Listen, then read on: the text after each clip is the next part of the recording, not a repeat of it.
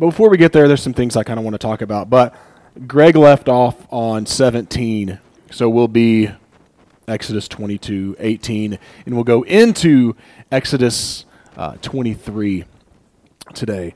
So, a couple of things that I I've been pondering and meditating on is I even consider this section of Scripture. I know Greg talked about that, talked about it a little bit, but you know, we're reading through Exodus and we're seeing the plagues, man. We're seeing God just take down, you know, Egypt and you see, you know, these frogs and the gnats and all this stuff and it's cool and it is entertaining, right? It's like the action part of the film and you're just like, "Yes, awesome. Look at what's happening." Then you see the Israelites the uh, going through uh, the parting of the Red Sea and like all the waters collapsing over Pharaoh and you're like, "This is so cool." Like I used to when I was a kid, I think I told you this, when my mom and dad made me read the Bible because they would make me sometimes like go read your Bible. I would read the plagues and this story because it was just the most, for me, like entertaining. Oh, what's, what's going on? It's cool, man. I like that. So I would read that, and then you see Israelite in the wilderness, and they're like hungry and thirsty, and God's providing, but there's interaction between them and God. And then we get to these commands. And it's kind of, for sometimes, like the genealogy, and it's like, oh man, let's just, can we just skip past this and get back to the action. Has anyone ever admitted that would admit that they have felt like that before? You're like, and then the the challenge. One of the challenges with that is sometimes our theology comes in and like you know we. Have said things like, yes, God has set us free from the law. We have a, a new law written on our hearts. And so we get to this part and we go, well, there's no reason to even read it, right? Like, Sometimes we take that, and though we might not say it, we just kind of chuck the whole OT, Old Testament, out there with it because we have this new life in Christ. And so we get here, and so we don't know what to do with this, right? On the far other extreme, I have friends of mine that are Gentiles that say we should follow the whole law that God gives, the dietary restrictions, all these things. To them, I would say, well, there was a Jerusalem council, and they didn't come up with the idea that you need to follow the whole law. And so we end up in this kind of, well, what do we do with this thing, right? Like, can we learn from it? Is there something that God is speaking to us? Can we learn about God and his character and about his heart? And about this idea that God was using this to form a nation. What was Israel to be? A kingdom of priests to God, priests to God, and, and minister to God and minister to this world. To show the world what it looks like to be in a relationship and to bear the image of God that, hum- that humanity had at the beginning that we kind of rejected. But Israel, as a people, not just an individual person, was as a people going to restore that image that God had created and show this to the world and invite the world to participate. This is what they're being called to. And the beautiful thing about this is, you know, we're, seeing the shaping of what that practically like looks like. Sometimes we're, we're, sometimes we just God just practically show me this. You know, sometimes things are in the abstract too much. Here's some real practical stuff right here that we can read, and I just pray that we would read this with open hearts to see what God and what His character is is calling Israel, who He's calling them to be. I think we can grab that. I think that we can, as Greg's, uh, what do you read? Psalm 19, the law of the Lord is perfect, reviving my soul. I think we can end today and feel revived at, wow. I mean, think of some of the stuff Greg mentioned last week. I mean, it was like, man, that's my God. That's awesome, man. I'm excited about who God is and what he was calling the people of Israel to. I think we can finish today and be the same way and be like, man, just sit back in awe of who God is. I just love it. But I wanted to, as we read this today, I wanted to kind of bring us back to the scene of it. Uh, Lauren made mention of it. Like this scene that's taking place it says there's smoke descending on this mountain. There's thunder and there's lightning, and it has the Israelites like they're terrified, they're scared. But there's this reality that our God, as the song would say, is an awesome God. And I was driving in my car this week and I was praying and just like listening to some things, and I felt like God was just sharing that sometimes things become so familiar that they lose the awe. You guys ever read things in Scripture or Ben. Uh, ben was in, he went to um, North Carolina, remember, and he showed me the pictures of the mountains. And I believe he told me I wouldn't want to live there because I'd want to be in awe every time I go. When something becomes so familiar, you miss out on the beauty and the majesty and the depth.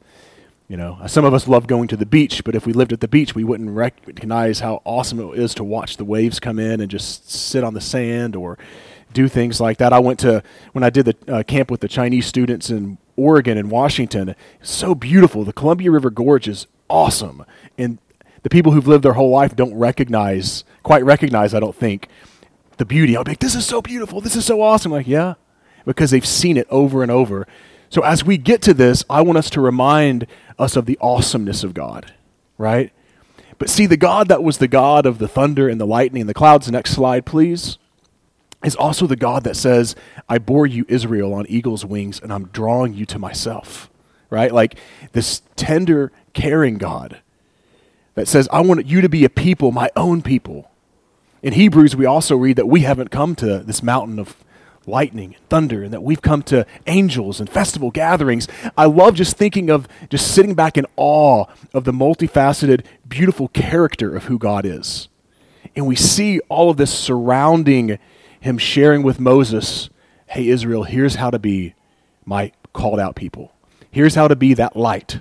Here's how to where the nations can look at you and go and be in awe at your relationship with God. And see, we are, we're, we're all called to do the same, right? Like, we have to recognize that. Like, we can read this and recognize, but we are called to be that light, to be that city, to not let, let out our light, to where the nations can look and marvel and then decide they want to participate. So let's look at, um, you're already there, so no, go to the next slide. I want to also remind us before we read uh, Greg had mentioned last week about Romans uh, 10, I believe, where he's talking about Jew and Gentile relationships and, and he's talking about the law and all these different things. And he makes this strong statement that says the end of the law is Christ. And you guys remember him talking about that last week? About this purpose of what God has given, it all is summed up in Jesus. He even in that passage says, Hey, Israel, you are trying to achieve your own righteousness they were trying to do their own things to prove that they were good enough to stand before God. And he says, You can't do that. That the law was to shape Israel into God's image and also bring Israel to this place of recognition that they couldn't do it on their own. Without the Spirit of God, which would be God's new law that he gives, it was impossible. In humanity, we have the choice whether to surrender to that or to continue to do things our own way. And Paul had reminded them don't keep trying in your own strength. Surrender to what God is trying to do and mold and shape. And that's what God's doing. He's this is the tutor of Israel, this law to mold and shape them into his image so that the nations can see what God actually looks like. That's why I think it's so beautiful. Next slide. So we're going to start in chapter 22 and we're going to go uh, start in verse 18. I'm not going to read verse by verse by verse, though I will read some of these verses. What's up, Carolyn? What's up, y'all? How you doing? uh, I'm gonna. Re- I'm not. I'll read some of these verses, but it would take forever to go through the law if we went verse by verse by verse. Um, I know some of y'all are like, "Yes, please, John. Let's not go verse by verse. We don't need to spend 12 weeks in the law." So we'll just look at these sections and what God is speaking and what God is saying. But again, remember, y'all, this is in light of God rescuing Israel and bringing them to this place of being this ambassador to the nations, of revealing who God is to the nations. And this is what he's bringing before them to live as governance for the people and how to reflect his character and his image. So, verse 18, 19, and 20, I'm going to read 20 and start with this little section here when he says, Whoever sacrifices to any god other than the Lord alone shall be devoted to destruction. We've kind of heard this played already, right? There's some of these things that are played over and over, and we see the importance of the reality that Israel, if they are to show the world who God is, first and foremost, they cannot, as God has already said, have other gods. There's an idea, there's this reality of who they bow down to is of immense importance to them locally and to others around them. And it's this it's absolutely the same for us. And I know we get to this place, and I've said this before, where it's so easy to go, Well, I don't bow down to other gods. But do we? Are there other cultural gods? Are there things that, that, that we are? And here's the cool thing that I want us to get that this is just so important. He is writing this to a people, he's not just writing it to individuals. So when we look at what God is telling Israel, he's not just telling them so that John King can obey it, but how, I mean, how often do we see God say, and John, teach it to your kids and speak of it to others as you go down the road? Like when we begin to look at God's heart and we separate we, we don't just look at it as me and John and I realize that this is a calling for us as a people then it puts responsibility on me not only to live out what God's called but to teach and to show others and to walk in it and to encourage and say Jerry Danielle hey let's do this and have them encourage me and us grow together. And so this was a whole nation of people that were encouraged to encourage each other to not have gods other than God. That would this is so foundational the whole thing would be skewed and jacked up if Israel allowed other gods to come in. It's also why he says, don't let a permit a female sorceress to live. We can't, in our own strength, try to cultivate our own power, following demons, dark arts. We want to get to power, and oftentimes, if we're going towards power and journeying with God, it's a long journey. Sometimes we want to short circuit that and just get it as fast as we can. And we see that God's like, hey, we're not doing that. Again, that's us trying to grab power as fast as we can and have this. We can't, we can't do that in our community. Go to the next slide, please. Another thing that's really interesting is verse 19. That seems out of place at first glance to me. Let me just say that. Whoever sleeps with an animal is not permitted to live. Until I meditated on and thought about, he's reminding not only of the importance of our relationship with God and how that's foundational and pivotal for this whole thing, but he's also reminding them who they are. See, we were created in the image of God, man and woman created in God's image. Now, God loves the animals, and there's going to be verses even about that today that we're going to see. But God's reminding them that these are really important for Israel as a nation to go forward. The place of where God is among his people and the reality that we were created in God's image and this is that is degrading. It is degrading the image of God to participate. It's such the enemy, he does such a good job and our own flesh, does such a good job of taking beautiful things that God gives us and just twisting them a little bit, and then we, it gets all jacked up and God is setting the proper alignment here.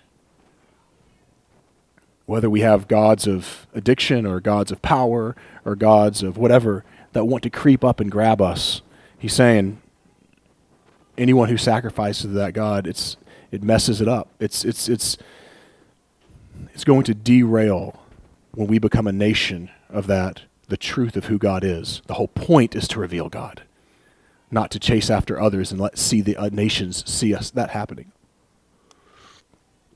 Next slide. Another critical and pivotal point in part of this nation. This is so beautiful to me.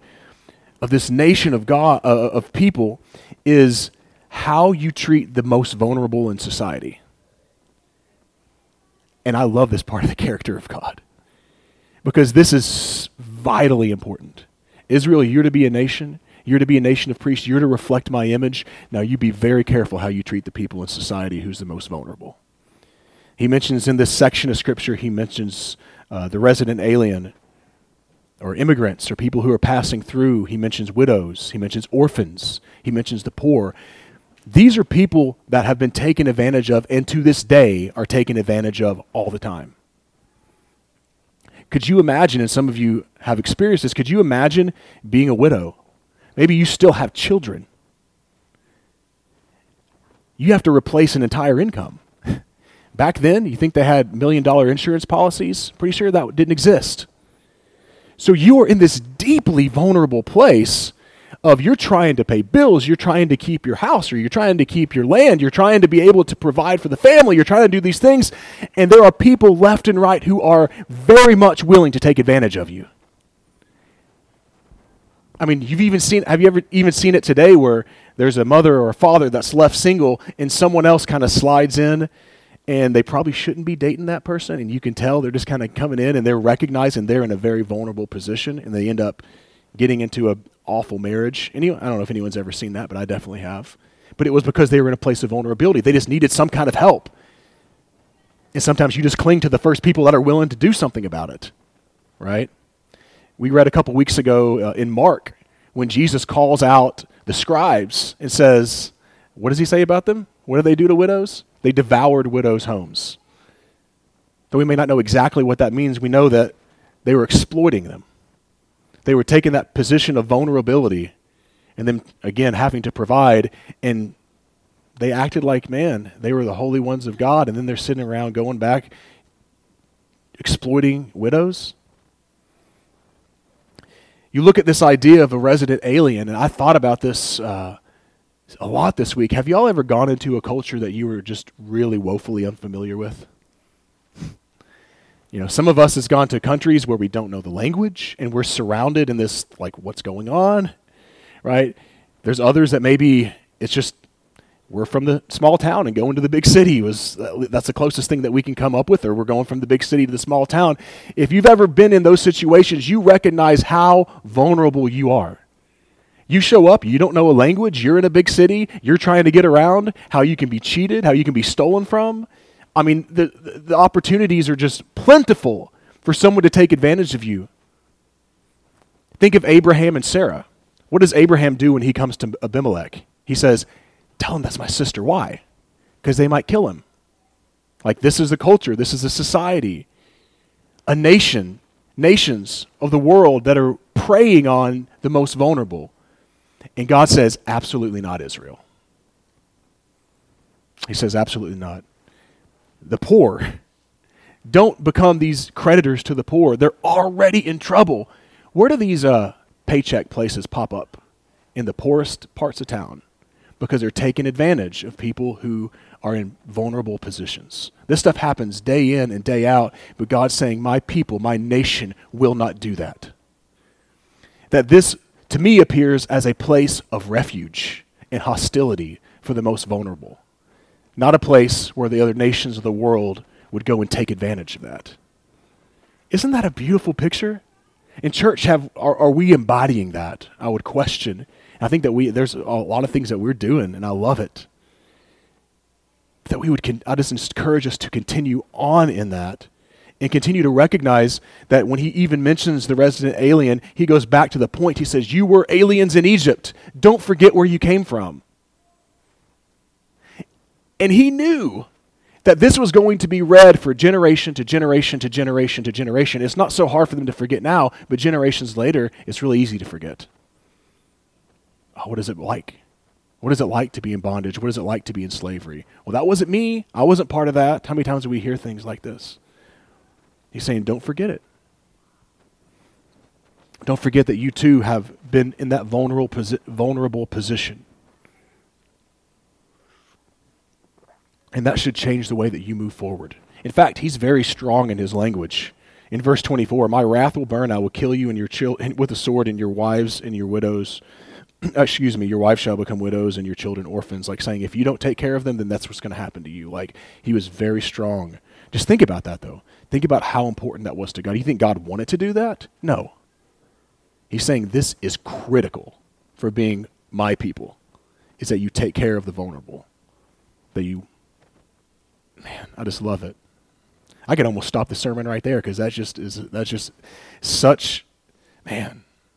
How often do we in the church forget that? How often do we push the vulnerable to the margins because we don't want to deal with it because it's hard or it's difficult or it's got its challenges because it always has its challenges. But God says, don't forget them. Don't wrongdo them. Don't do any of that. Next slide. In verse 28, though, he also says, don't revile God and don't curse the leaders. So he not only says, treat well the most vulnerable, he also says, treat well the leaders in, the, in, in your nation. And if I look at Moses, I think, I mean, this has to be a, we know directly that repeatedly, over and over and over, Israel has complained against Moses and gone against Moses and Moses this and Moses that. And God says, listen, from the most vulnerable to the leaders, you're going to treat them with honor and respect. Don't you want to be part of a nation who does that? Don't you want to join in and go, that's incredible? They care for each other. They welcome those who are hurting. They honor their leaders. It's a nation that respects and honors each other. Uh, it's, it's, um, it's un, un, unreal. Next slide. The next little section has to do with being a people who not only care for the vulnerable, honor their leaders, but who are thankful and a giving people. And a lot of this goes back to just recognizing even that very first part about surrendering to God and to not having other gods. There's a call for them to not delay in giving their offerings, it says, from the harvest.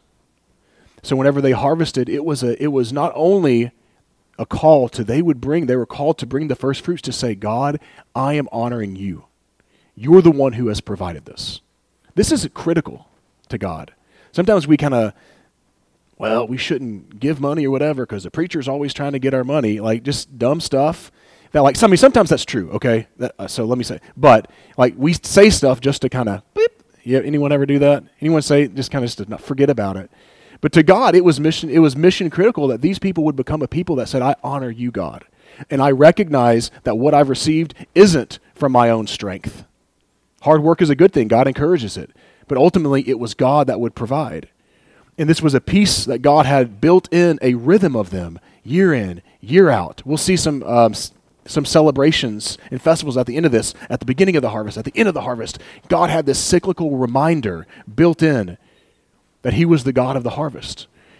And when it says don't delay, He doesn't just say just do it. He says don't delay. Why, why would He say that? I'm inclined to recognize that as the Levites get instituted and stuff, oftentimes their food was based on offerings. You guys read that? Our delay in being generous actually affects other people. Sometimes our delay, even if we're obedient, eventually, God says, don't, don't delay. Like, recognize that this is, this is a calling. Be timely. Giving is a vital, important part to God. Your firstborn sons and your daughters you shall give to me. He's not calling for child sacrifice. But if you read later on, your firstborn son or daughter, you were to pay a redemption of price of five, yes, five silver coins. Like this was again a people, God was bringing thankfulness and gratitude as a vitally important part of the people. That when you have sons and daughters, you recognize this is from God, this is a blessing from God. Not, it's just, it's just incredible that God calls them to this. Your sheep, your oxen. See, sometimes we read about sheep and oxen and all that stuff, and we're just like, God, I cannot relate. You know, David Brangenberg told me after church one Sunday that he has coveted a donkey before, and he was being serious. And I thought to myself, if there's one person in this sanctuary that might covet a donkey, I might pick that it's David Brangenberg. I love David. But oftentimes this seems very foreign to us. But if we could recognize what God is calling them to, it's in every aspect. God's kingdom affects every part of our lives. The income that we receive, the things that we have, and recognizing that all of this comes from God. And then that verse 31, it goes into this um, dietary restriction, but it's kind of the, the name of my sermon is uh, a consecrated nation. And it says, You shall be a people consecrated to me. That he is calling Israel to say, Hey, you will be different. You are different. You're set apart. Like, in order for people that are walking in darkness to know what light is, you have to be light. Like, in the same way, I mean, Jesus talks about that for us. Like, we, as a people of God, as a people dwelling in the reign and rule of God, we will do things differently and we're called to. And it's not just go to church on Sundays that's different about us. It's about the way we interact with people. It's about the way we treat the vulnerable. It's about the way we treat our leaders. It's about the hearts of gladness and thanksgiving that we have before God. It's about the way we give to one another and we give to God and we participate. All of this is saying that you are consecrated. You're a people. Next slide do a few more here. Let's go to the next one. We see next that God is clearly, and we've talked about this in the Ten Commandments as well, but He is a God of justice.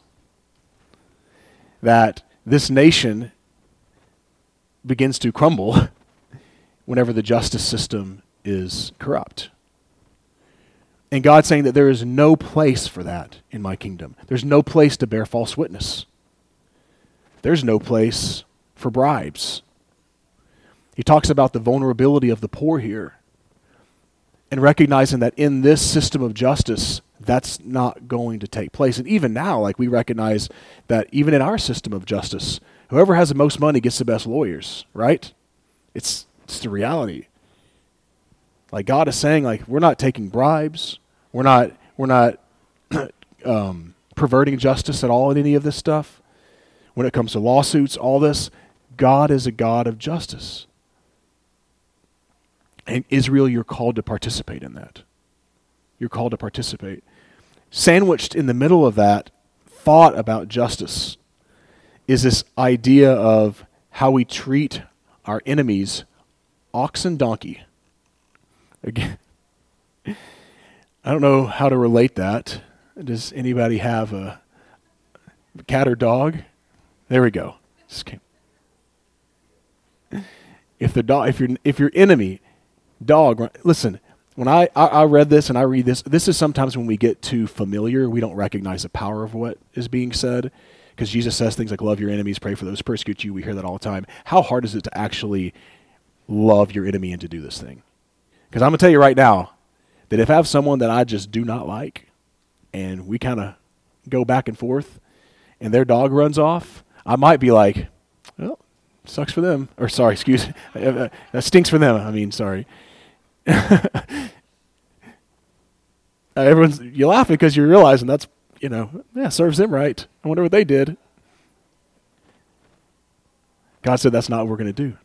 That we're going to act justly towards the poor, we're going to act justly towards the people of Israel, and we're going to act justly towards the people who we hate the most, who are the or, or hate us the most, whatever side it's coming from, or both sides. That if they're your enemy and that runs off, that dog runs off, you go get it and you bring it back. You don't just say, "Oh, you know." When the donkey is under its burden, you set it free. You help. This is who we are. This is a t- this is a high and difficult calling. Because again, it's so easy to just kind of say, yeah, I would do that. Really? What does this speak to the world, though? What does that speak to the world whenever we're talking? Because we, we, sometimes people throw the God of the Old Testament, quote unquote, as this God who just wants to kill everyone and vengeful and all this stuff. He says, take care of your enemy's animal. That is such a misperception of who he is and such a wild mischaracterization in the midst of this, we see him saying, Take care and care for your enemies. Does that mean that God himself does? I'd say, yeah, that he cares for those who hate him the most. Sometimes, whenever we look at our enemies and we go, why would God allow that to happen? Maybe it's just God's grace. Maybe it's God returning that donkey to your enemy, to his enemy. I love him. Another um, at the end of this little to verse 9 another reminder about the resident alien he continues to, to say that over and over he continues to say that. It's so easy. You know what he doesn't? Like we don't even know why the resident aliens are there in the first place. Are they running from oppressive governments? Are they just passing through? What's going on? He doesn't say it matters how they got there. He says it matters what you do now that they're here. And that's a real that's a real deep call for us i think. Doesn't go back to that. It says, when they're here, this is what's going to take place for your people. Next section, go to the next slide, brings us back to Sabbath. And I don't want to beat a dead horse. Let's go to, uh, yeah, yeah, yep, that's good. Because um, I've talked about Sabbath a lot. But I want to reiterate, and I'll continue to say because oftentimes repetition is important. God built a rhythm of rest into all of creation we see that here because he not only talks to them about the rest that they'll have, but that the rest that we are to have, he also called Israel to give to their ox and their donkey, to give to their homeborn slave, to give to their resident alien.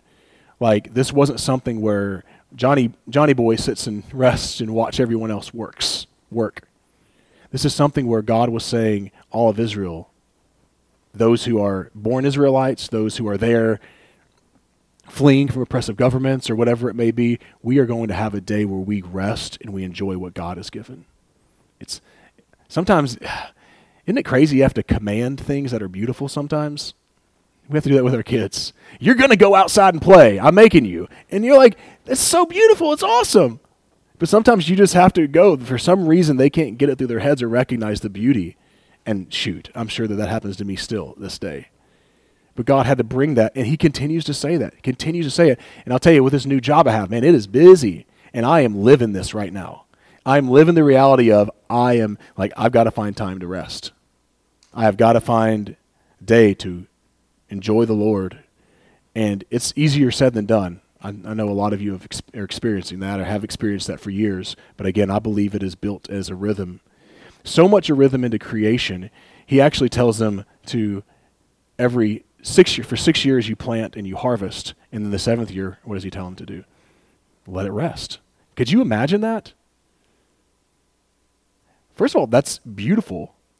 And second of all, it takes a lot of trust in God like to, rec- to, to believe that the years leading up to the year of rest, you're going to have enough that's stored up. Like, seriously, put yourself there. It'd be like saying you're going to work for six years and then you're going to take a year off. And then you take that year off and you're trusting during that year that God has provided enough. You're also going to probably be depleted at the end, and you're trusting that the next year is not going to be some famine. Because you know me, that's what I'd be, Matt. Me and you are the same with that. We, I'm always thinking ahead, like, oh my gosh, what's going to happen that year? If we're going to be okay. And one of the cool things about it is, is not only is it saying that this is another reason why he's built the rhythm of rest into all of creation, but he also tells us why. One of the reasons why. In verse 11 of 23, he says, But the seventh year you shall let it rest and lie fallow so the poor of your people may eat. And what they leave, the wild animals may eat. So not only is this a rhythm of rest and a, an exercise in trusting God, it's yet again another place where God says, We're going to take care of those who are poor among us. We're not going to forget them. It's funny, oftentimes when we talk about giving, uh, we just go straight to this, this thought of the tithe, right? 10%, you know, and people should give, and we have all these debates about it. They gave way more than 10% in the Old Testament. Here's a prime example of it is that they were to allow their fields, the fields would grow up, and you guys know if you've had a garden, you've had it for years, if you don't do anything, some things will spring up.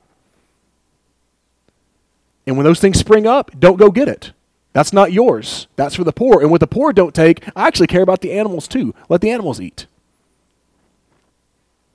Man, I just it's just so beautiful to see that care that God has for all of creation. And that call for us as the people of God to embody that care for all of creation. I'll end today with uh, next slide. If you go there, is that God has three annual festivals that He brings to their mind. I showed this picture. This is this is Israel. I just thought it would be cool to kind of see an idea of what that could look like in modern times because so many times we look at it as some cartoon thing, you know, back from our felt boards or whatever. But three times a year. And he says this before they even have a Jerusalem or a place to come gather like that. They're already together. He's saying this for future generations. That three times a year they are to celebrate. I almost you guys remember that Daft Punk song? Gonna celebrate. Don't, don't, don't, don't keep on. Do you guys remember that or no? I almost. Yeah. Dang it. I should have done it. Jonah said I could tee it up.